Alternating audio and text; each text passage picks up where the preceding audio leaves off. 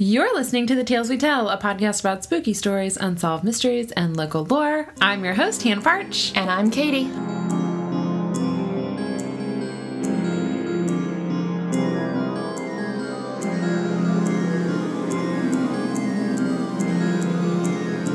Welcome back to my house. Good to be here. Yeah. Tree's still up. It is. And in my defense, we had Christmas with my parents last weekend. Hey, we had uh, not Christmas with family, uh, but earlier this week, Shelton was able to go up and see his mom on her birthday. Aww. And his dad was also in town at the time, so we were able to do a little. You know, Christmas swap. So he brought all the presents up and then brought all of our presents back. And Ugh. so Tuesday night we had second Christmas. Yes, we called it Christmas 2.0 at our house. Uh, and my family insisted on treating it exactly like regular Christmas. So we went up on a Friday, and that was Christmas Eve. so theoretically, I'll take the tree down tomorrow, but we'll, we'll see. Also, I don't blame you. Like, I kind of wish that our Christmas lights were still on our front porch, mm-hmm. just because it's so. I hate winter. It's so cold Yeah. and it's dark, and the lights are just so pretty. It nice to and come the home Christmas to. tree is like warm and mm-hmm. cozy. It's that like and- warm glow, and then Yeah. having it next to the fire. Oh, it's perfect. Well, I mean, we don't have a fireplace in our living room, but it's okay. You need to invest in the little gas fireplace thing that we got. Ooh, It's like two hundred dollars or something, maybe two fifty at in your fireplace? at Lowe's or Home Depot. Yeah. Oh. Like it's just a little standalone gas fireplace. Oh. And we just kind of put it in the existing fireplace because we don't know if it's actual fire brick. And I think it's like the chimney's stuffed up with insulation and Yeah. stuff. So basically, it's not, you know, a working fireplace. Right. But you can have gas. Yeah. Uh, it is the best investment we ever bought.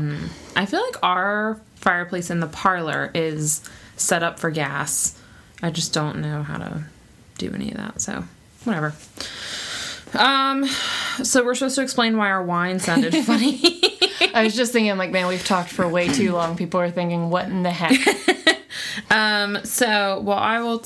I am just gonna say what I remember about this wine. Uh, it's my favorite wine. It's called Meiomi. Um, thank you. This one was a it's a Pinot Noir. It was a Christmas present for my sister, but it's also just my favorite wine. So I just told her what my favorite wine was. Um, it is a 2018, and um, I'm not gonna. Oh, maybe I've been saying it wrong. Meiomi, meaning coast in the language of the California Wappo tribe, truly symbolizes the origin of this Pinot Noir. Um, I like it because it tastes good. Um, it's very flavorful. It is tasty. Tastes like, uh, you know, good, nice, not too heavy red with Yeah. some notes of cultural appropriation. It's uh, it's just like a rich red. I don't know. Um, the reason it sounded funny though is because we have an aerator, and um, I opened the wine like a minute before Katie walked in, so it didn't have time to air. Usually, I use an aerator on all my wines, but for you know the sound we don't. But this wine's too good. This is twice as much as the normal wine i buy. I'm not risking it not tasting good. So we're gonna aerate it and it's just gonna sound funny. Um, I don't have announcements other than uh, this week we are recording, we're re recording our lost episode and releasing it. And next week, I'm hoping that we are going to have a two parter, which we have not done since the Ketty murders, aka our first episode together. so we'll do our best not to make it a three-parter. gosh. I'm hoping I just need to like I started researching this. You know this because I texted you last night. Um and I was like, this is a good one. And then there were like there was like way more than I realized to it. And I was like, I don't wanna like I was like, well, I could pull something together and like just kind of half ass this one part of it. I was like, oh wait, we have this other one that we have to re-record. So I'm just gonna spend all of next week really diving into the really dark topic that is gonna bum everyone out twice. So Two weeks yeah. Um okay. Do we wanna do our fun little Yeah, so it's not an thing? announcement, but just kind of like a, a point of order. Uh, if y'all remember from last week, we were talking about um, Turkish delight Yes. And wine gummies. Yes, because I said the whatever other treat The you brought- mochi. Yeah, the mochi reminded me of what I thought Turkish delight would taste like. So I independently went to Publix per Katie's suggestion. We were there to buy something else, and I was like, "Wait, we have to go to the international food aisle." And I actually forgot what I was there for. I was like, "But I'll know it when I see it." and we got there, and I saw Turkish delight, and I was like, "That's it." And I was like, "I don't know what the other thing was." And then I saw wine gummies, and I was like, "Got it." That's it. And I also, this past weekend during my regular grocery shopping, went down the international foods aisle, Mm-hmm. or well, the aisle that has a small section of international Yeah. foods, let's be real. And I was like, It's like I'm gonna bring it. Like Hannah brings the wine every week. I'm gonna bring a special treat. You know, I brought mochi. I can bring the Turkish delight and the wine gummies. Yes. And so when Hannah was texting me last night, um, I was like, "Oh, by the way, I've got a special treat," and she was like, "Awesome." I bought the Turkish delight and wine gummies, and I just said no. I was like, Ooh, was I not supposed She's like, no, and I just responded with a picture of my treats. yes. So, So- now we both have them. I've never tried either of these. I the Turkish delight is not. I think it's one of those most people take it or leave it. Like Okay. Either I think you really like it or Wait, is it chocolate? uh huh. I mean, it's chocolate coated gummy thing. Okay, I was gonna say Narnia did not portray this as chocolate. Yeah, it. Uh, I'm now I don't think it's always chocolate coated. I don't know. I have not fully researched. But do you want me to tell you anything about like what the flavors are, or you just want to bite I just into want it? bite into it and see. Cheers. Okay.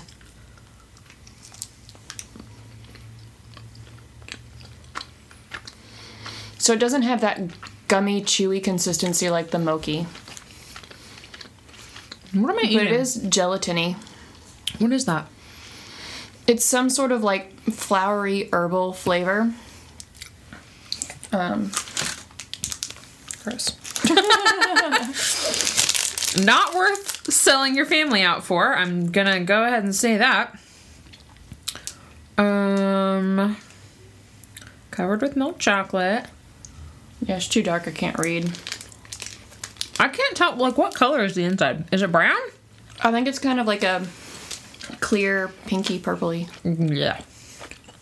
I'm gonna stop eating mine. I took two bites of it. You say that, but it grows on you.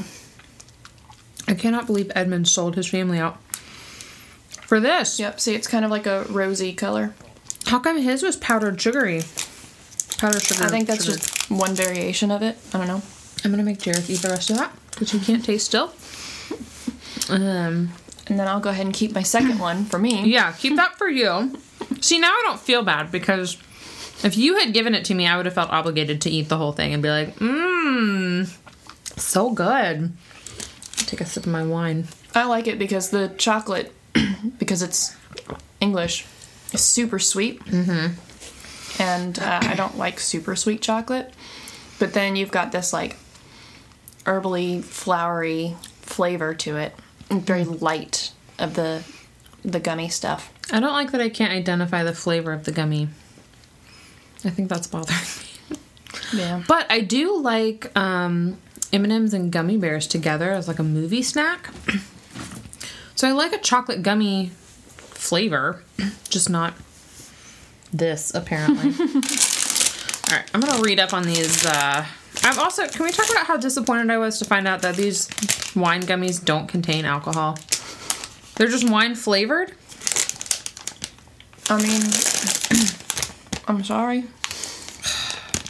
I never told you they were alcoholic. This is true. Also, does everyone like how much AMSA S, ASMR that we're doing?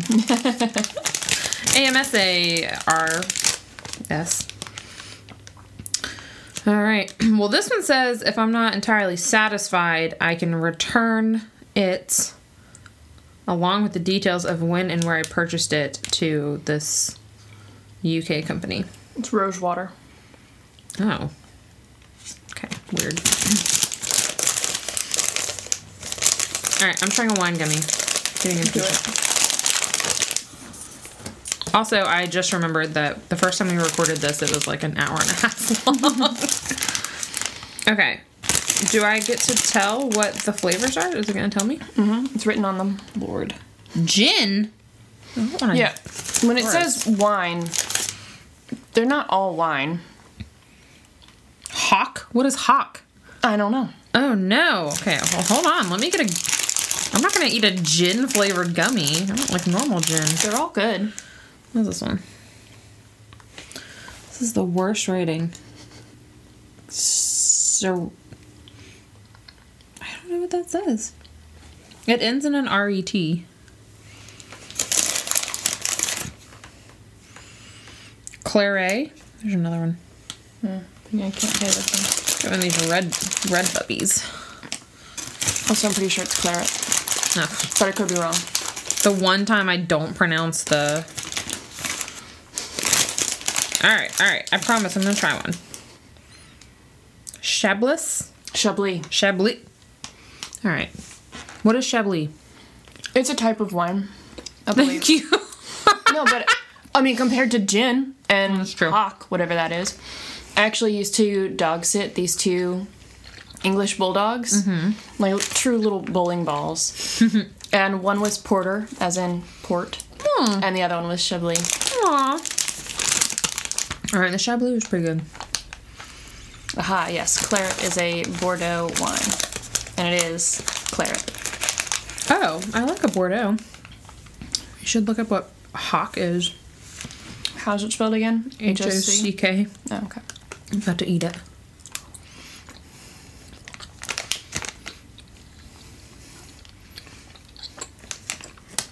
It's pretty good. Hock is a British term for German white wine. Okay. Sometimes it refers to white wine from the Rhine region, or specifically Riesling. It sounds like a derogatory term for wine. But that's a good one. All right, now that we've done our tasting international candies segment. Um, all right, so we're doing our lost episode, which was supposed to come out on Christmas Eve. Thankfully, it's been plenty of time since we recorded it that I have almost no memory whatsoever of it, so I will be able to uh, recreate some of my questions in shock and awe Perfect. sincerely. I also have not reviewed these notes since we recorded. so here we go. Um, this was the episode that we were first supposed to give a shout out to a little bit grim. It's still up here. Um, this is the story of the Lawson family murders. And most of my sources on this came from a book called White Christmas, Bloody Christmas by M. Bruce Jones and Trudy J. Smith. It was published in 1990 um, currently out of print, but I found all of, I read the entire book on archive.org, which is a super great source because you can, you just like sign up for a free account and then, um, whatever archives they have, it acts like a library. So I had to check out this book and I could check it out for an hour at a time. but like, I just read this whole book that's out of print. I mean, So- it's convenient that you can read out of out of print Yeah. books, but also an hour at a time. Yeah, I saw that. I was uh, doing some research at work and I saw that and I was like, I'm gonna wait until I'm home and can give a full undivided hour to this book because that's not how I read. Um, all right, so this takes place. Um, it's a Christmas story and then it happened on Christmas. Um, and this takes place in uh, Germantown, North Carolina, which is, I believe, close to Winston-Salem. Okay, I don't think I've ever heard of it. I haven't either. Um, so this family starts with Charlie and Fanny uh, Lawson, Charlie Lawson and his wife Fanny, and um, they follow Charlie's brother, brothers Marion and Elijah. They move from Lawsonville to Why would you move from a town named after you? probably just their whole family. Uh, they moved down the road about 15 miles to Germantown, North Carolina, and initially started out by renting and farming land. They had, I already forgot, seven kids? Six, seven kids. One of them's off at war or something during that. Or no, one of them died. Really should have looked into this. um, I'm going to tell you about six kids. Um, so Carrie was 12. These aren't in order. Sorry, seven. I just saw the seventh. Carrie was 12. She was described as neat and orderly and above average in school. Um, Maybelle was seven. She was described as a beautiful child who loved to dress up. And they described her as, quote, prissy, but I'm assuming that just means, um, like, she just liked pretty things and. Yeah, she was a girly girl. Yeah, she You know, liked wanted to put on and- her pretty dresses, Yeah. have tea parties, and not play in the mud. Yes, normal stuff. Um, the two youngest uh, were two little boys. James was four and Raymond was two, and they were just regular four and two year old boys, mischievous and rambunctious, I assume. um, Marie was 17 at the time. She is described, this is my favorite, as, quote, strong, large boned, dark, and womanly. well, I mean, let's be real though. Like, if you're in a rural agricultural Mm-hmm. like farming community, Yes. that's what you want in a wife. like, true. you want a wife that can do the chores and wrangle the children Mm-hmm. and you know birth all the babies through her large bones. Yeah, can't have any weak, small bones. Yeah, no, ladies. no brittle bones, ladies over here. Um, I forgot to mention, by the way, this was in the late twenties.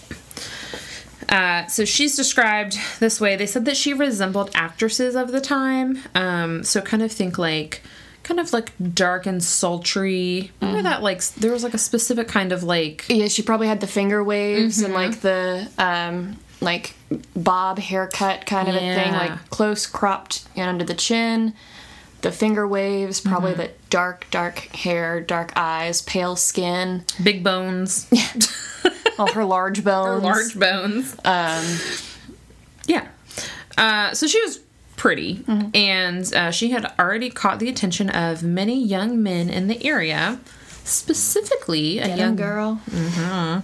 uh, specifically a young man named Charlie Wade Hampton, and it's rumored that they were in love and planning to marry later the following year after all this happens. Uh, she had an older brother whose name was Arthur. He was 19, tall, strong, and handsome. Uh, he had pale gray blue eyes that you had to, quote, experience in person to believe. Oh my. Yes, I know. That is that is quite the uh, adulation. I know. I imagine him, which I'll show you a picture of them later. Uh, I kind of think of him as like the Frank Sinatra with like the baby blue eyes and just like that piercing. I'm also like envisioning still like dark hair um, and like sharp, strong features. That's what I'm picturing. Yeah, Also, oh, go ahead. I was gonna say, hopefully he has the same bones as his sister. Large bones. Um, no, at first when you said the the blue eyes that you had to, I for some reason, you know how they talk about you know blue eyes like oh you could swim in them or Uh-huh. something. for some reason, thought you were gonna say blue eyes that you had to swim your way out of. Probably. I mean, listen, get a good, good blue eyed. I can't even think of an example person. Me.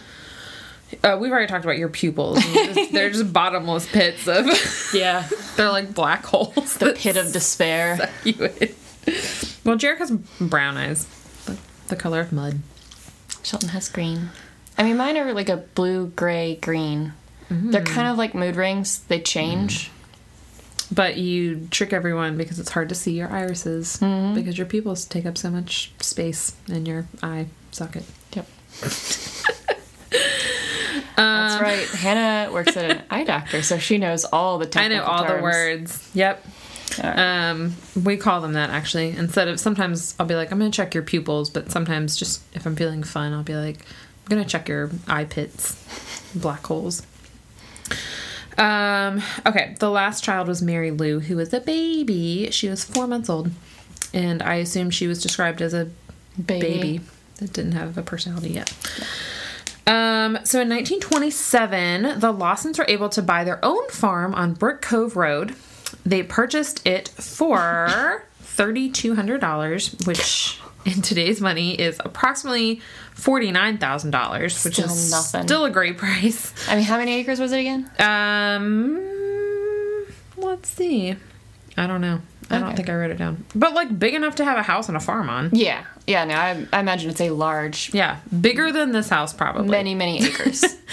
Um, so they paid five hundred dollars a year for it, which was approximately seventy six hundred dollars a year, or approximately six thirty five a month, which is pretty good for.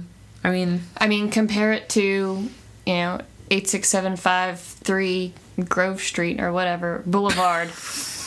six seven five three Boulevard. Grove Street. I didn't want to say the real one because I didn't want to have to drink after it. Uh, I think it's It's the six fifty seven yeah Boulevard. yeah The Boulevard. that with its ten plus thousand Yes. monthly payments. Ugh.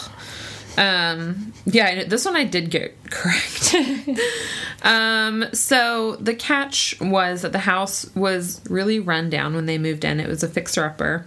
So before they could start working on the farm, they had to make the house livable. Um, so they did all that, and uh, then they moved on to the farm, like the actual land, and then there was a barn on it because in North Carolina, we grow tobacco. And when you grow tobacco, you have to have a tobacco farm to dry it all out. And Tobacco Barn what did I say? Farm. Oh, sorry. Tobacco barn. This is my second glass of wine. Give me a break. And I had two wine gummies before this. I know. Um, okay, so Charlie, uh, apparently for a good tobacco barn, you want a basement. Um, and it has something to do with um, like the moisture in the ground because you have to, um, I don't know, you have to like, what am I thinking of? Dry out the tobacco and you want something about moisture in the ground. Anyways, it's good to have a um, basement in your tobacco barn. Which is weird if you're trying to dry it. Why do you want moisture? I don't know because I forgot to. I obviously I knew it four weeks ago, but I Have you ever forgot. seen a tobacco barn? I have. Do you notice how like the wood looked kind of like petrified almost? Yes. Like that is some sturdy wood. Yeah. Uh, I'm actually a little ashamed because my uh, granddaddy, uh, Jenkins, on my dad's side, uh, was a very prominent tobacco farmer in North Carolina, and I know very little about tobacco farming, so sorry. Uh, to be fair, I live in the city. Um, okay, so Charlie's digging a basement for their tobacco barn because he wants to do things right. And while he's doing this, he's swinging a mattock, which I had to look up, is like a, uh pickaxe on one side and a hoe on the other side. So he's um, like over his shoulder and down, and he did not realize how close he was to the wire fence that was behind him. So when he threw it over his shoulder, one part of it got caught on the wire, and when he brought it back, it recoiled and smacked him in the head. Uh, and he's like bleeding everywhere. And so they take him to the doctor, and it was one of those Just more moisture for the. yeah, just mm, you know, for the basement. Um, it was one of the one of those injuries where um, it wasn't as bad as all of the blood. It just yeah, I mean head head wounds are typically gushers. yeah, gross. uh, so they like stitch him back up. They said, um, you know, no uh like permanent damage it's just it's just a flesh wound if you will and um he really just kind of got out of it with two black eyes however charlie did have a bunch of other medical issues that i will list for you now um sometimes which I believe this was both before and after uh, the head injury, he would seem um, absent minded or um, like he'd be in the middle of a conversation and just f- kind of walk away, like he forgot he, that he was talking. Um, he saw the doctor uh, for frequent headaches and persistent insomnia. Uh, according to his wife, Fanny, he would sometimes jump out of bed in the middle of the night and insist on checking the guns. Not a good sign. Nope. Uh, sometimes he would walk aimlessly through the house and the barn, rambling madly, and that um, those particular times, Fanny got kind of freaked out. Um, Good on Franny. yeah. Fanny, sorry. Um, and then, unrelated supposedly to all of this, he had a reddish growth on his chest that resembled a burn. It measured about two hands wide, and he would often comment to others about how much it hurt. So, um, I have small hands, but two hands wide. I'm assuming you, do you do it with your hands fingers spread out, or do you like horses? Don't you measure horses and hands? You do, and I, I really don't know, but like, if your fingers are spread out, like that's the entire width of your chest, basically. Yeah. basically. Like, depending on how big his hands are and how This is true. wide of a chest he has, like my hands are definitely wider than. I mean, they go on either side, We're just comparing our boobs at this point. um, so I would imagine it's probably okay. That's still pretty big. yeah. That's huge. Um I don't know. That's one of the like get that checked out, man. Because I mean, if it if it's like the entire width of the chest, I don't know why you would just not say that and go with the hands thing. Yeah, maybe That's it was confusing. Like, yeah, it's confusing. But also get that checked out. What is that? That sounds like melanoma. Ugh. Um okay. So uh here's a fun anecdote. In 1928, Charlie and Arthur, who's the uh, dreamy blue-eyed uh, Swimming pool eyes. swimming pool eyes. Um, they go to Winston-Salem to sell their tobacco at the market. And while they were there at the, I believe the tobacco markets are also in barns. Um, so while they're there, there is uh, a black man who is um, pushing his cart through, and he accidentally hits Charlie in the leg when he passes. Um, I forgot to mention Charlie's a huge racist. Shocking. yeah. Uh, he lives in rural North Carolina in the 20s. yeah. How could he possibly be racist? That's so weird. Uh, he's probably like the only one there. Are you sure your your research is correct? You know what? This one's probably wrong. I'll, you know what? I'll correct it next week. um, so he yells some derogatory words that we will not repeat. Um, he basically got angrier than he should have over like what was definitely an accident. Um, so he his- sounds like a volatile person, just Yeah. in general. I mean, like I've had those days where like one little thing will set me off, but mm, I'm also not racist, so uh, I haven't. I'm just gonna say nothing's gonna make me say some the words that I think he said. Probably. Oh yeah, and I, I mean nothing's gonna make me like mad and yell at another person for mm-hmm. something like that. Like if somebody you know hits me, like if I'm in one of those bad moods already that it mm-hmm. really just makes me angry, I'm just gonna silently fume to myself Yeah, you're probably gonna do and like a vent about it later. Yeah. just like And then I'll- sigh. Still just be like, it's all right, I'm fine. Thank you for apologizing. I'm fine. We treat Blood these things with yeah sarcasm. Um, okay, so later, unfortunately for this man, uh, he came back again and accidentally hit Charlie again in the same place. See, the likelihood of that being an accident the second time. Yeah, I don't think it's necessarily the man with the cart coming to intentionally hit him. Mm-hmm. Like, maybe. To just be like, you know what, you were rude to me. Mm-hmm. I'll show you. I'll just hit you with my cart again. Oops, my, I'm sorry. That was totally an accident. I think it's more likely, too, that Charlie saw him coming and put himself in the way of the cart. Mm-hmm. yeah. Um, in that so that he could just have another Mm-hmm. reason to yell at and berate this man in front of anyone who can hear. Yeah. Uh, well, that's basically what happened because Charlie flew into a rage and basically starts a fist fight with this guy. Uh, the the black man was prepared for a tobacco barn fight and pulled out a switchblade and stabbed Charlie a bunch of times and then ran off. And Charlie like can like tries to go after him and just collapses in the street from blood loss. Um, and you'll understand everyone why I'm laughing about this now because Charlie turns out to be a real asshole. I mean, yeah, I mean, based on your like descriptions of his like issues, Mm-hmm. um, he already doesn't sound like a swell fella. Yeah. When and did- then Wouldn't it be funny if this was like my lead up to the story about like, and Charlie's the victim, and actually Fanny like murdered him. Spoilers. for him. Spoiler. Um, Charlie goes to the hospital for two weeks for this. Dang. Yeah. Um, let's see. In the summer, I feel like I jumped around when I actually told this the first time.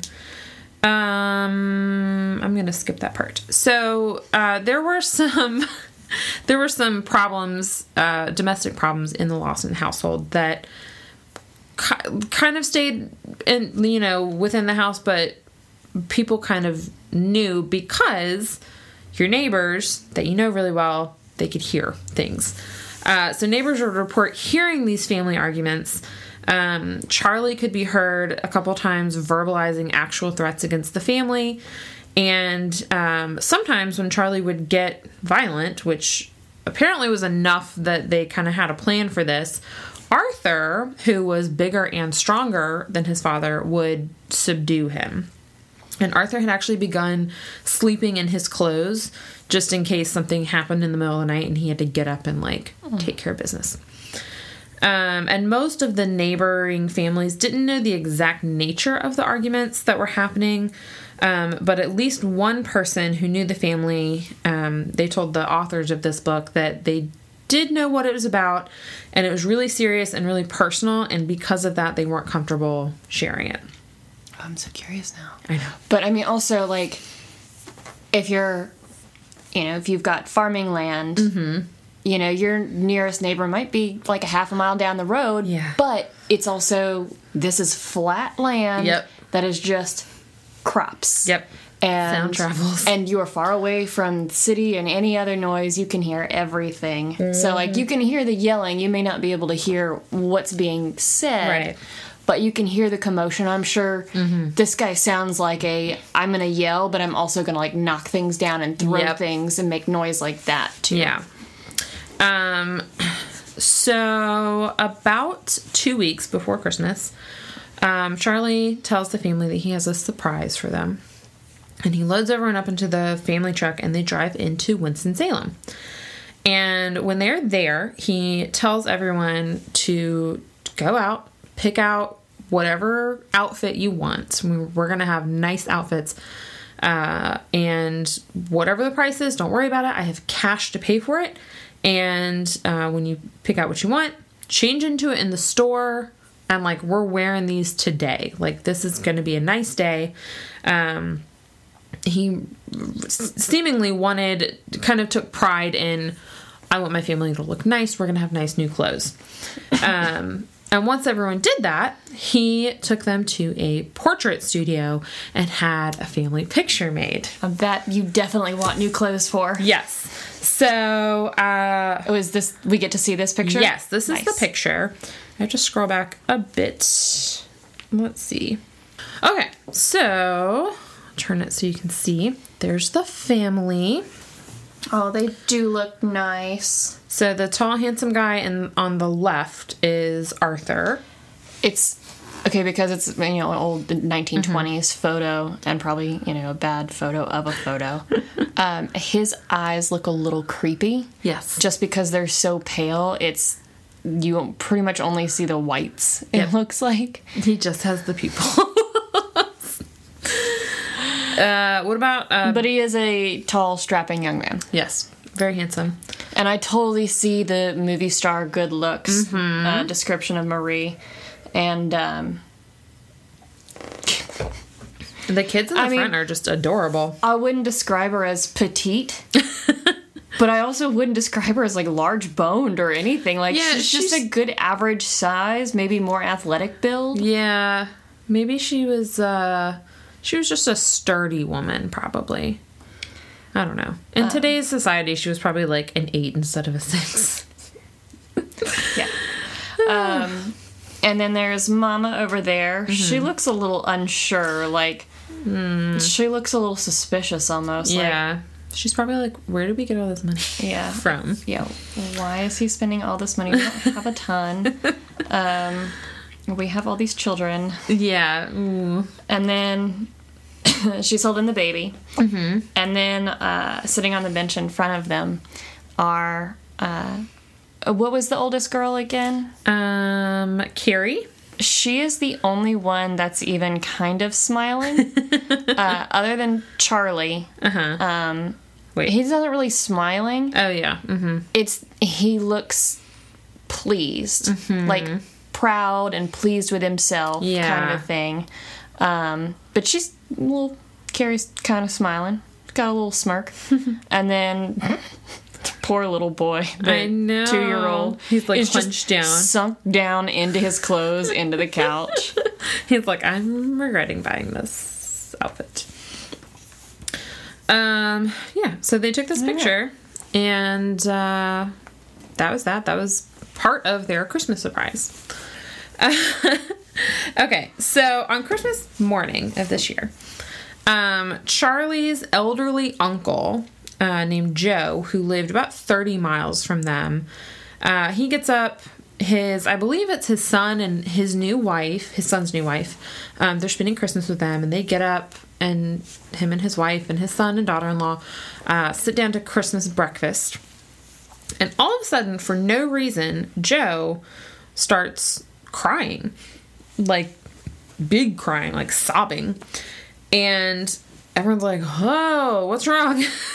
you know, like, I don't know if you've ever seen your dad cry, but it is uncomfortable Yes. to see an elderly or like patriarch uh, cry. So everyone's freaking out. They're like, what's wrong? and for no like stimulus For no reason, like yeah. at a funeral sure like Oh, yeah, that's, yeah. that's not as upsetting yes. but Um, so they're like, you know, what's going on? And he couldn't tell them. He, which I relate to. I have cries like this all the time. Um, he didn't know what he couldn't say. This is what's making me cry. He just said something felt very wrong, and that's all that he could tell them. So, thirty miles away, at the Lawson house. Uh, this is 1929 now. Same. It's the same day. Uh, I'm just telling you what year it is. Uh, so everyone gets up, and uh, Marie decides that she's going to bake a raisin cake for the children. That was a special treat. And her and Arthur were actually going to go to a Christmas program at the local church that night with Charlie Wade Hampton, her beau. her beau. Um, the and she felt like so. I guess they didn't have any decorations. They didn't have a tree this year because Charlie had kept promising this big surprise. And um, so Marie's baking this cake. She feels like the kids deserve something special. Um, I guess raisins were a treat back then. nature's candy Ugh, hate raisins. not a fan Um, their cousin, whose name was Sanders Lawson, uh, came to spend the night the night before, so she was there. And that morning, some of the neighborhood men had gathered at the home for target practice. And uh, it was tradition on Christmas, I believe, to hunt. I'm trying to look in my notes to make sure I get it right. Uh, to hunt a rabbit, to do a rabbit hunt on Christmas morning. So they were all getting together to practice and just kind of, you know, all the men folk hanging out and and just an it's just an excuse to have you know Yeah. a day off of work go out Yeah. into the woods hang out shoot some rabbits. catch a wily wabbit Um, so when everyone was, when the men were mostly done, um, Charlie realizes he's like, oh, if we're gonna do a rabbit hunt later, we probably need more ammo because we just used a bunch of it on target practice. So he sends Arthur Sanders, the cousin, and one remaining uh, neighborhood boy who is still there to the store. He's like, go into town, get us more ammo. And so they start off, and before they get very far, the neighborhood boy decided kind of randomly, you know, I don't want to go all the way to town. I'm just going to go back and hang out at the house with, you know, the other kids. So, uh, inside the house, Marie's getting ready. Um, she sounds like he has the opposite uh, instincts than Yeah. uh, sad uncle 30 Yeah. miles away This is true. Uh, I think someone said that maybe he had a crush on Marie. ah well that So that makes sense Yeah, I mean, hello, beautiful sister there. Yep, hang out with the the girl, just the two of y'all, no Mm-hmm. big brother around. with all the little children running around. Uh, so Marie's in the house and she's um, getting ready. She's doing her hair. She's doing those finger curls, which A lot of effort. yes. Um, I went to a 20s party this past year and sorry, last year in 2020. And uh, I looked at a lot of tutorials about finger curls and I was like, mm, you know what? I'm just going to curl my hair like normal and put a headband on. Uh, so she's getting ready, and apparently, uh, Charlie uh, was mad at her because he asked what she was getting. You know, he did the whole "What are you getting all dolled up for?" Father Charlie. Yes, Father Charlie. Because it's confusing with boyfriend Charlie. It is yes, and she said, uh, "Me and boyfriend Charlie and Arthur are going to the Christmas play tonight," and he did one of those, you know, "I told you not to hang out with that boy" kind of thing. And uh, much like her bones, Maria is a strong-willed person, and she was like, "Whatever, I'm gonna go to this thing. I don't care." Um, so She's got Arthur as like her bodyguard. yeah, she's like, I don't care. I'm gonna marry Charlie. Um, so she's doing that. Fanny decides the younger girls, Carrie and Maybelle, are gonna go spend the day with their uncle Elijah and Aunt Jenny down the road. So she gets them ready. And uh, you know she's bundling them up. I'm imagining the scene from uh, Christmas Story where they're wrapping up the little the little brother in like 18 layers of whatever to go outside. And Charlie, the father, meanwhile says he has some stuff to do in the barn and he's going to go do that. So he heads out uh, and he goes out to the barn where he had previously uh, hidden some of his guns. And uh, he had This doesn't sound good. Yeah. I mean, it's it's one thing to phrase it as where he had left some of his guns after target practice. Yeah, But when you say he had stashed some, yeah, sneakily hidden. all right, folks. Um, so he had the week before had a gunsmith come out to make sure all the guns were working. Well, you know they got the big Christmas hunt coming up. Yeah, yeah, yeah. Uh, so he had a uh, Winchester rifle. He had a double barrel uh, and a single barrel. Uh, both were 12 gauge shotguns. So he had three of them. Um, so Carrie and Maybelle are they have to walk kind of towards the barn um, to get to where they're going. So uh, Charlie is in the barn. He's watching them get closer, and when they get close enough, he steps out of the barn, surprises them because they don't know he's going to do that, and shoots Carrie first in the head with the rifle. and uh, uh, Maybelle, I guess, uh, ran, and uh, he shot her in the back left side with one of the shotguns.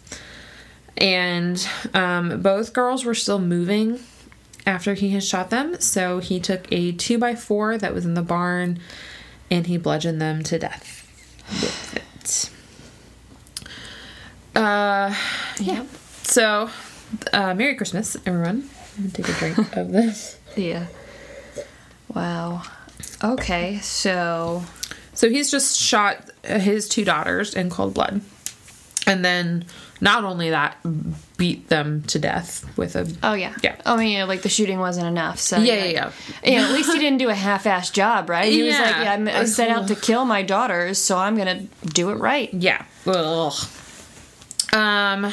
Okay. So he uh, moves both of their bodies inside the barn, and he puts them on their backs with. Um, he finds rocks, like large rocks, um, to put underneath their heads as pillows, and he crosses their arms over their chests. Poses them. Yeah, he poses them, and then he returns to the house. You know, I can. I, I love my forensic files, and you know, I, I love murder stories and everything. Of course. Mm-hmm. Wait, you do? I know, shocking. um, but I do not like it when it's children. Yeah, that's the. Yeah, don't, don't, I don't know. Don't kill the kids, man. I know. Um, well, lest the rest of the family be forgotten about. Uh, Charlie goes back to the house. Fanny was uh, outside getting firewood, and she was um, going back up onto the porch. Uh, and Charlie gets there and just immediately shoots her in the chest with the shotgun. Uh, according to the book, uh, it quote destroyed half of her heart. Oof. Um, Marie runs outside to see what's going on, and Because it's one thing to hear, you know, target practice shots, but Yep. if target practice is done, and also if it's right outside, like the front door, yes, that's concerning. That is concerning. Uh, so Marie runs outside, um, sees her mother laying dead on the porch, freaks out, obviously, um, begs her father to just stop whatever he's doing. Um, a few neighbors at the time heard screams and um, gunshots. And be, I guess because they weren't in the house, they were just hearing it coming from the Lawson farm. They said, "Oh, it's just must be just rabbit hunting." So, whatever. what rabbit screams? I don't know. Maybe someone. I don't know. Um. So Charlie goes after Marie, who runs inside, and James and Raymond are both inside. They run and hide. Um. Remember, they're four and two. Smart boys, Yeah. run and hide. um, the neighborhood boy who had been in the house, the one who had a crush on Marie, um, kind of saw what was going on, freaked out, um, and runs. Uh, he actually remembered the rumors about the Lawson family and about Charlie Lawson having a temper. And he puts it together in his head as he's running. Oh my gosh, he's killing his family.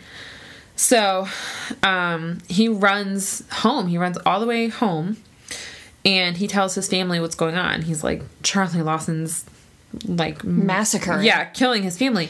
It's not the Lawson murders, it's the Lawson massacre. Yes. At this point, like if it's going to be his entire family, Ugh. yeah. Yeah. So um this part is so heartbreaking to me. Uh this kid's family, they were like so it's 1929 and they were like it and what do we we can't call the authorities like it's already, you know. And they said if we send someone over there to try to help, Charlie's just going to kill them. And so they just decide we just can't do anything. We're just not going to do anything. God, Like it's frustrating to hear that. Like Yeah. Mm-hmm. why would you not? But I, you know, put yourself in their shoes. Like Yeah. I can't imagine how hard that would be Mm-hmm. to just know this horrible tragedy is taking place Yeah. And feel so helpless to do anything Yeah. at all to prevent it. Yeah. I mean, and but I was just thinking now, you know, if if something were to happen like in the neighborhood or whatever, my first instinct would be lock my doors and grab my dog and you know, hide. Not let me go help. I mean, maybe I should reevaluate my, my ethics, but Well, you can you never know how you'll truly react in a situation. yeah, that's true. Um, Because there was an instance once years ago, I was in an apartment having a girls' night with mm. a friend, and we heard this screaming and yelling and saw this mm. commotion coming from an apartment across the way. Ew. And so, like, we ducked down under the balcony and, like, mm. watched through the slats. and, you know, it was really hard to tell what was going on, but it was a woman that was clearly inebriated or high out of her mind. Like, she had no idea what was going on. Yeah. But, like, there were two guys that were trying to get her inside this apartment, and she was clearly struggling. Uh, So we called the police and we're like, look, we don't know everything that's going on. This is what we can see, and it's not great. yeah. And uh, so, you know, we did call. Police officer showed up. The guys had bolted as soon as they saw the lights. Ah, and uh, that usually means you're guilty. And actually, at one point, while the cops were coming, one guy went in, came out, and had like a, her purse or something, and just like threw it on the ground next to her where she's rolling around. Ooh. And so, yeah, the cops show up. The guys have bolted. She's just lolling all over the floor. Um, and they put her in the car, and you know, at that point, I walk over Uh-huh. and I'm like, "Hey, I'm the person that called. Like, this is everything that we saw. This was everything that we saw after Yeah. we made the call." Yeah. Um. Ugh. And uh, they had a couple of questions, but ultimately, it was like, "Yeah, no, she's just." Out of her mind, on something, drunk, whatever. She's gonna spend the night in the drunk tank. Ah, I hate it. Yep. Um. Ugh, okay. Let's jump back into this. Yeah, we can we can cut all of that. No, no, no. I was just extra long. It's just you never know how you'll react in a situation, whether you want to dive in and help Yes. or whether you want to hide and Yes. plug your ears. Well, and in 1929, when calling the authorities, Not an option, really. yeah, I mean, remember the uh, Sodder children, where it took like the whole fucking night to get the fire department to the house? Because the fire chief couldn't drive the big truck. Small details. Never getting over that. Um, okay. So back at the house, Marie puts up a fight. Um, uh, let's see. So uh, her father grabs her um, by the arm, and she's trying to wrench free. She's um, by the fireplace, and she sees a fire poker, and she thinks, "If I can just grab that fire poker and you know beat him with it, this will help." Um, and apparently, she tries so hard uh, to get there that she actually tears all the ligaments in her shoulder. Ouch. I mean, when you're fighting for your life, it's one of those adrenaline, Yeah. you know, mothers can lift a car off their children things. Yeah. Um, so she tries to wrench free, and before she can get the fire poker, Charlie has shot her with the shotgun. Um, the blast, uh, which I'm assuming was at close range, was so powerful that it snapped her neck. Yeah. Poor Marie. Uh, and at this point, She was my favorite in the story. I know. Well, I like Arthur a lot. Yeah. He has his eyes. Um, at this point, the clock on the mantle stopped at 1:25 p.m. And no one knows why it stopped. Is it one of those wind up clocks that need to be, you know, like wound regularly? Possibly, I guess. I don't know. It just said um, there were like rumors that it stopped because it had been shot or Charlie stopped it. Um, but there was no damage to the clock, so it didn't get shot. Isn't that a thing that, uh, like an old fashioned thing? Um, you know, like in mourning after people die, you cover up the mirrors, but I think don't you also stop clocks? Ooh. I feel like I've seen that in movies or TV shows where someone dies and they go to like the grandfather clock with the swinging pendulum, uh-huh. and they stop it. And they Oh. like stop the clock. I don't know. That seems like a really inconvenient way But I to. f- I feel like they also cover clocks too. Like cover mirrors and clocks. It's very, very like cover mirrors so that the the their souls can't get through them, out of them, trapped in them. trapped in them. Sorry. They can go straight to heaven without taking Better- a mirror detour, Better cover it quick though, because what if they already got into the mirror and then you cover it up? and you keep them there for It's real tricky. Also, now I'm imagining you're like sad and you're in a house where all of your mirrors are covered and none of your clocks work. And I feel like that's just going to exacerbate the chaos of your life. You're supposed to be spending your time mourning and remembering the dead, not worrying about what your hair looks like. Or what time it is. Yeah. I did a lot of sleeping. It's sad time. That's what time it is. I sleep when I'm sad. Um, okay. Oh, so the other speculation that he stopped the clock didn't match because um, at this point Charlie's covered in blood. well, yeah, a couple of close range. You and know. this is a shotgun. Like these are. Oh yeah. It said you know half of Fanny's heart was obliterated. Yep. Yeah, shotguns are not neat. yes. And he's bludgeoned two children before this. Oh yeah, you Yeah. know there was some splatter there yeah, yeah. already. So, um, after this, uh, Charlie goes to look for the rest of his family. Uh, so he starts looking for He's only got the two little boys, the baby, and then Arthur, Arthur. is in town. so- Arthur's in town, yes. Um, so he goes to look for James and Raymond. And James James was hiding beneath a bed. And Charlie dragged him out from under the bed and bludgeoned him to death. And little Raymond was hiding behind the stove. And um, Charlie uh, apparently tried to shoot him back there, but he couldn't um, angle the gun the right way and ended up actually bending the um, barrel. Um, so when he figured out he couldn't do that, he somehow managed to coax the toddler out from his hiding place and have like uh, I'm not even gonna go there because I don't want to be sad. Uh, and uh, once he gets him out, he bludgeons him as well and left half of his body still under the stove. And finally, I, I guess since there's clearly not going to be any witnesses really Yeah. to this, I guess they just figured all like pieced all this together by the evidence at the scene. yes. All right. Yes. Uh, so finally, Charlie goes to um, baby Mary Lou in her crib. Oh my god, no. Yeah. Um, forgot about the infant baby. And I was hoping he did. uh, he bludgeoned her with the butt of his gun. And once everyone was dead, um, he pulled Fanny's body inside and then he went throughout the house and collected pillows um, from everyone's room and put the pillows under the respective heads of the.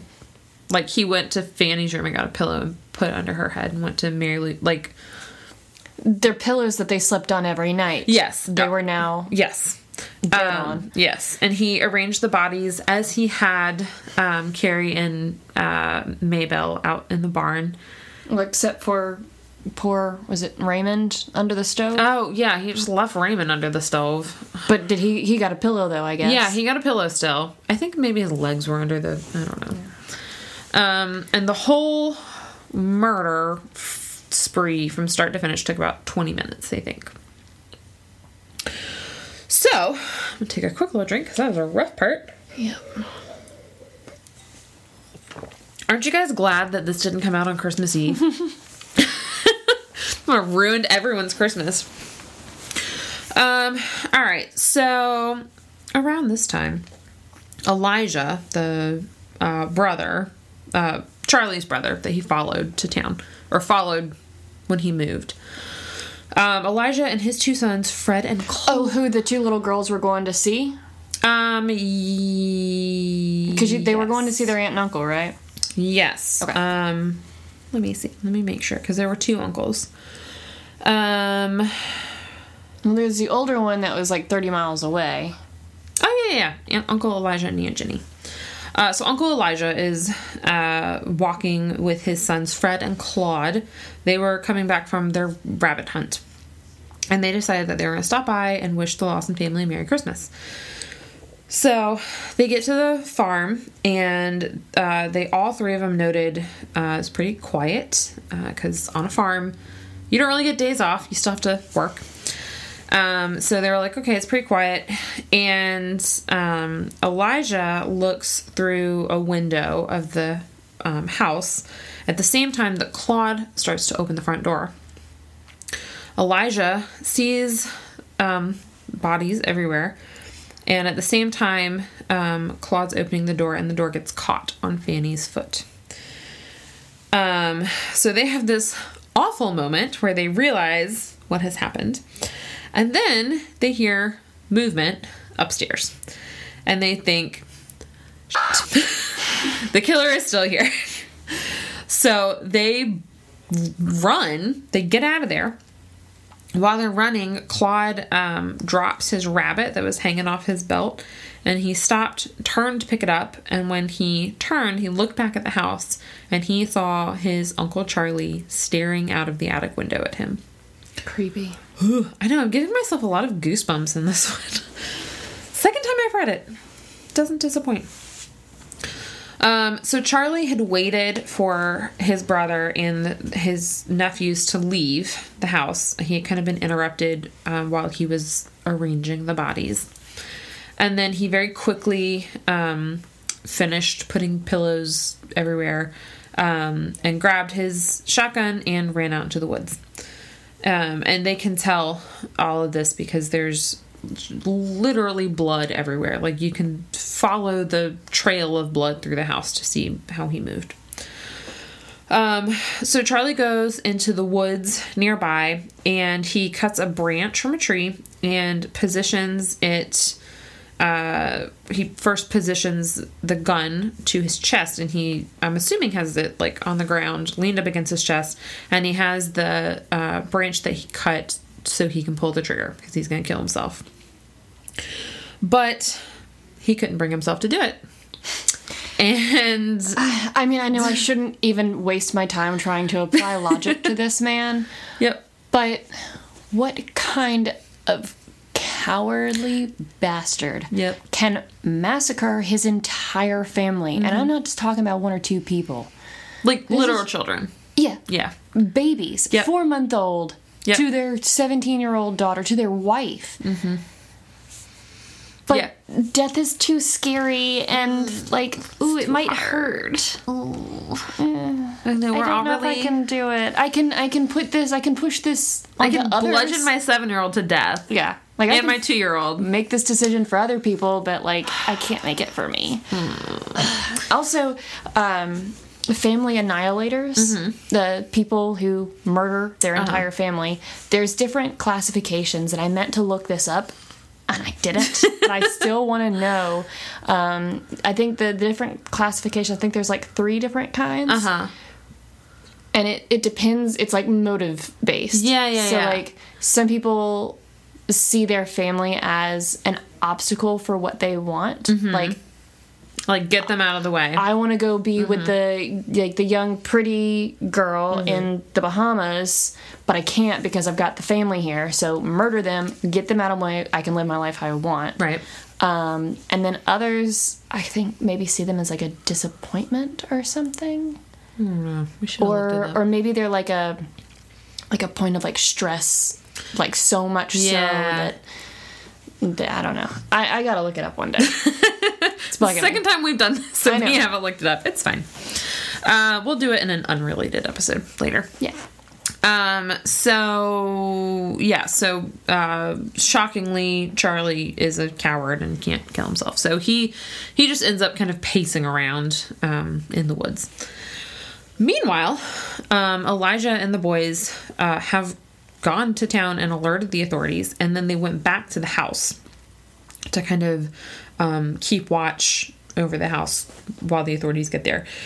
And uh, it's a small town, so um, a bunch of, you know, the word gets out, something's going on, and there ends up being a crowd um, at the Lawson house. And that is another reason Elijah feels like he needs to be there is to kind of, again, guard the house, guard the bodies. Everything's inside, and now there's a crowd of people outside. I'm sure he's very protective.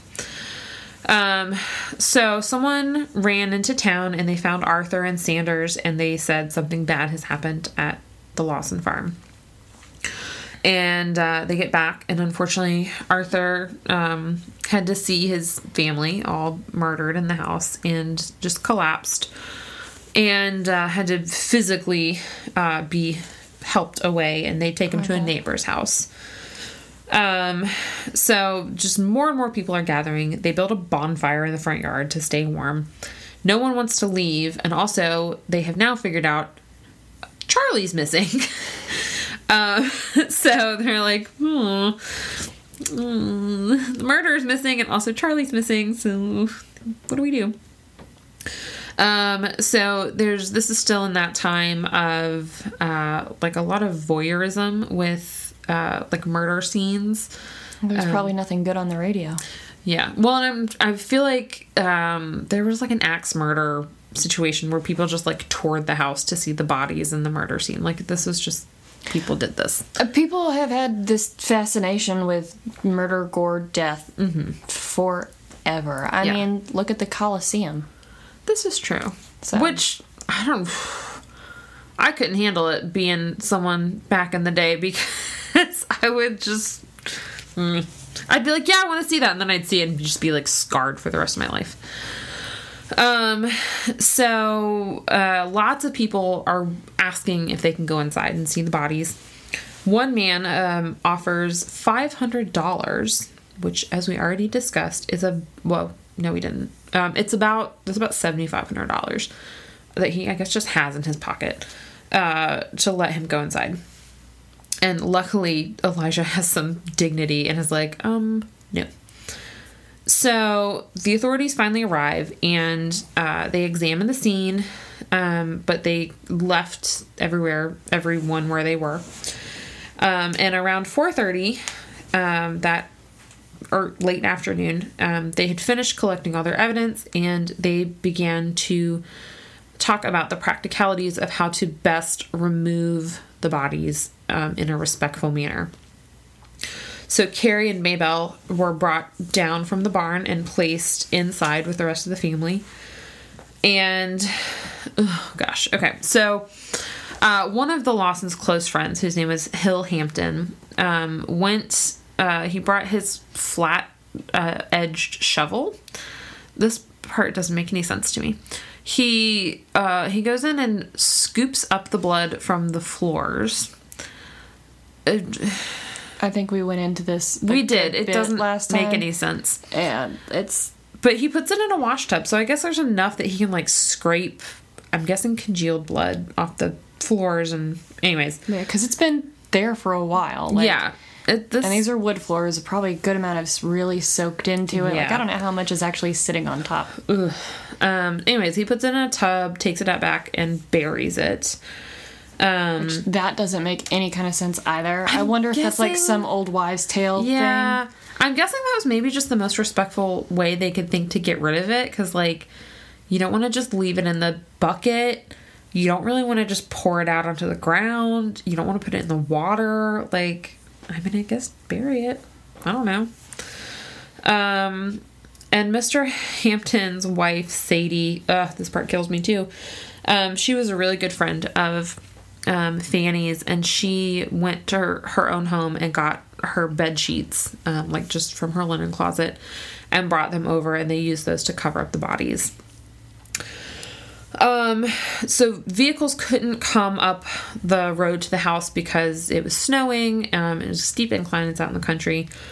Um, so the bodies had to basically be brought from the house to the, um, I guess, the hearse.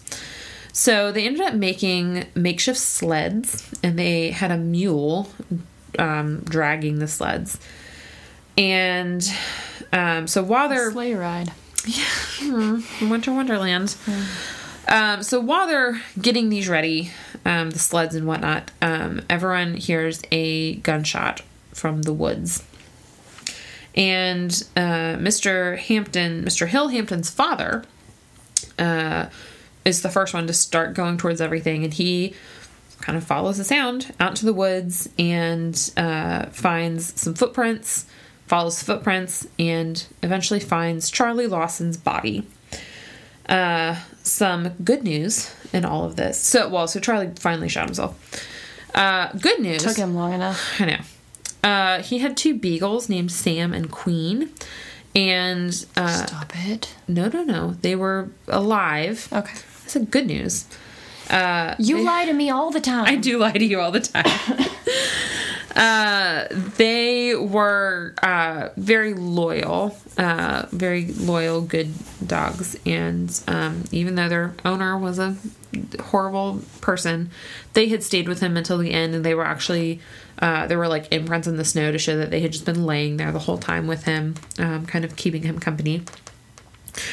Um, so Charlie had shot himself in the chest, allegedly right on that weird red spot. Um, it took four men to carry his body back to the house.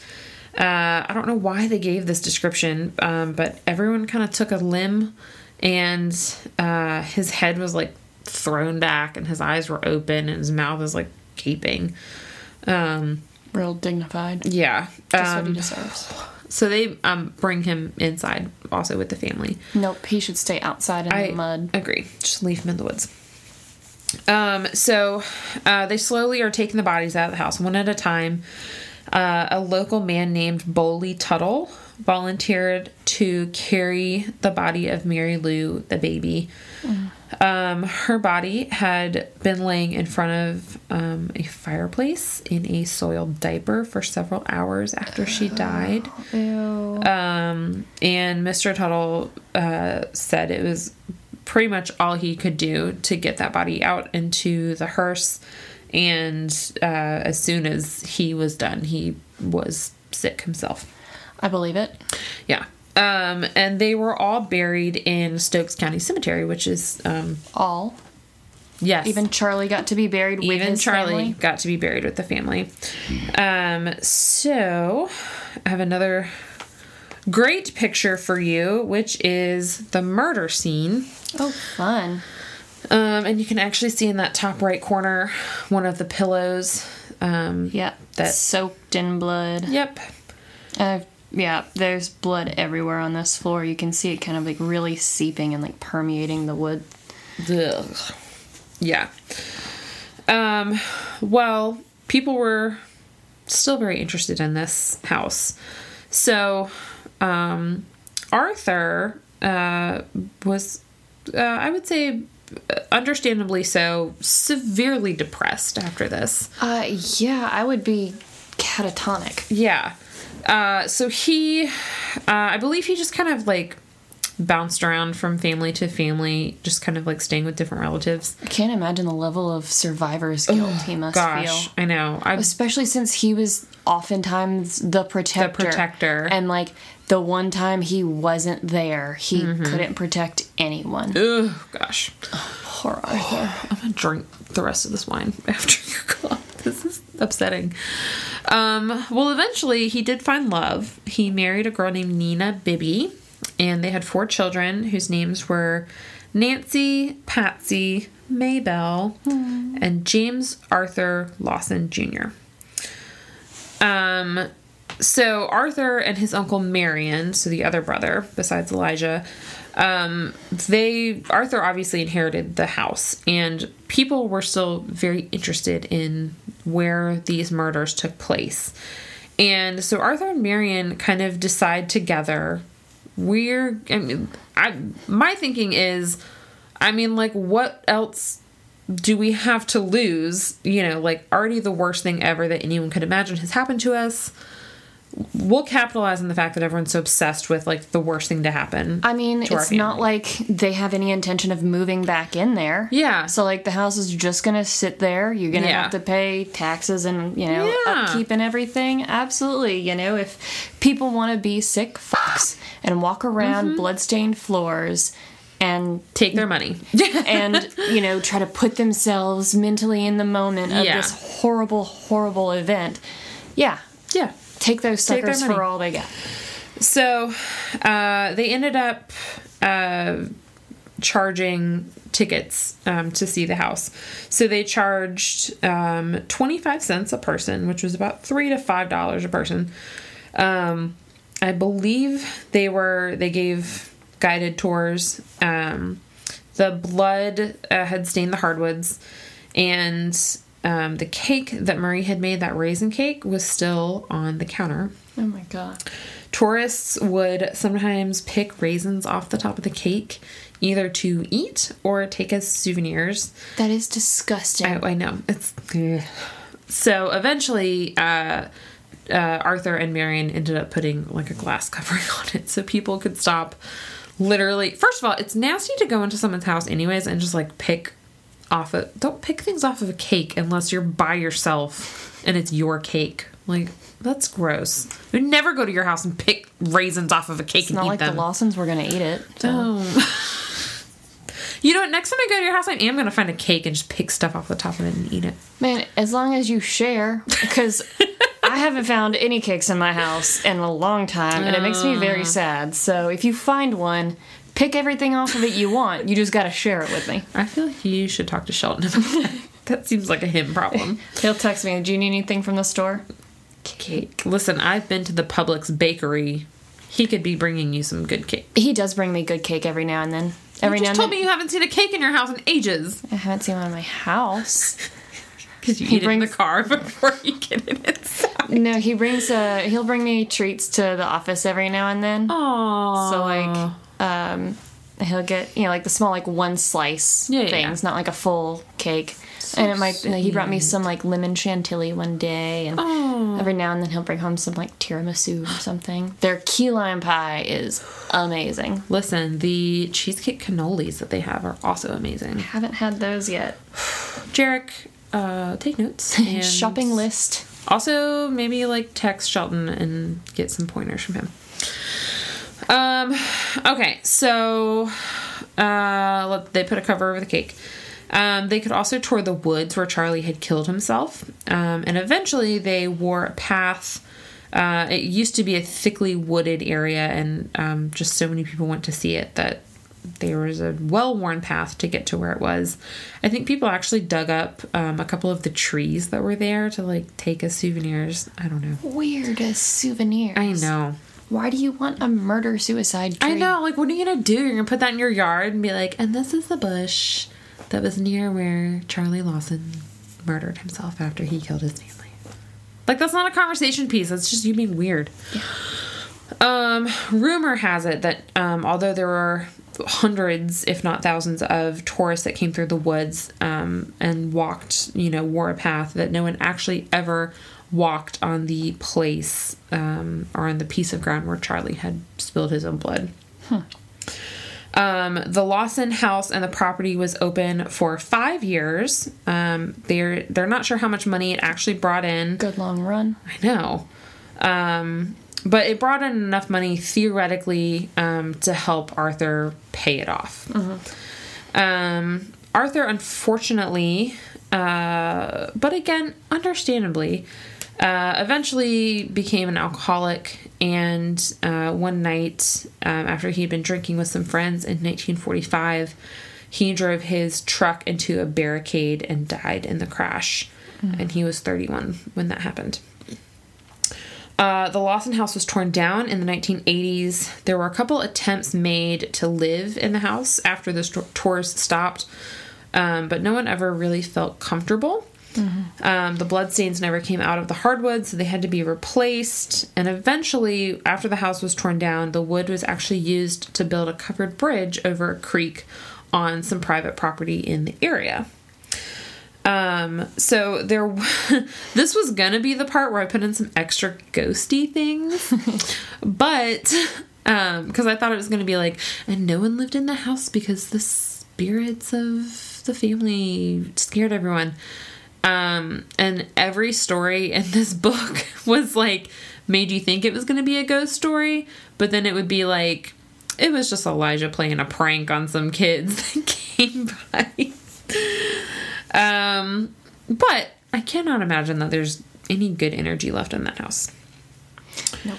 Um, in 1990, when the book White Christmas, Bloody Christmas was published, rumors started that Marie had actually been pregnant by Charlie, the dad.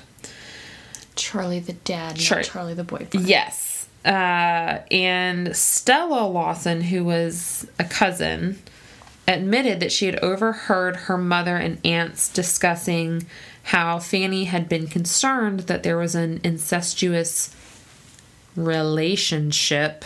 She did air quotes. Air quotes. Between Charlie and Marie. Um, So rape. so rape. Um, and a close friend came forward and said that shortly before Christmas, Marie had told her and her, sorry, had told her that her father had gotten her pregnant and that both Charlie and Fanny knew about it. Um, and that would make sense with the friend who said that he knew what all the fighting was about, but it was too personal and whatever. Yeah. Um, so it's still obviously a mystery why Charlie Lawson methodically murdered his entire family on Christmas Day in 1929. His brain was actually examined um, after his death, and they found it to be unremarkable. Uh, they said the injury that he had months prior, uh, the uh, With the mattock, yeah. Uh, that it hadn't caused any brain damage um, that could account for any kind of violent behavior. And uh, the book White Christmas, Bloody Christmas speculates that Charlie perhaps wanted freedom from both the physical pain of his ailments um, as well as um, troubles in his life, presumably that he got his daughter pregnant Yep. and that he wanted his family to be together in death. So he thought, we're all in trouble. I'll make it better. And now we'll all be out of trouble because we'll all be dead. So his whole family had to suffer because he had to rape his daughter. Yes. Uh, yeah. And there's also never been a satisfactory explanation as to why he had the family portrait made um, or if Marie was truly pregnant or how it affected everything. Uh, there is a fun, fun, if you want to use that word, rumor uh, in this that if you go to the Stokes Cemetery and you see the, the all the family graves, um, that when the leaves fall in the fall time, uh, that they fall on all of the graves except for Charlie's, because he doesn't deserve any leaves. And that is the story of the Lawson family murders. Merry Christmas, everyone.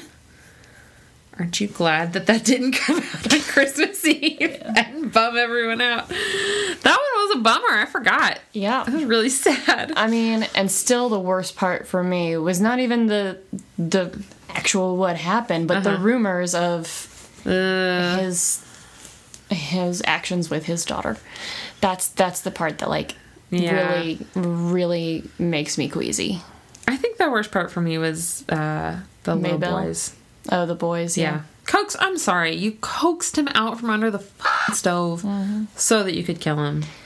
As far as why he did the picture, I think it was probably he wanted Oh, look at that. he wanted that appearance of their family a nice happy well-to-do like well-dressed nice family Yeah. and so like and then after you know instead of just everyone thinking about their murdered corpses everywhere they would have that photo Yeah.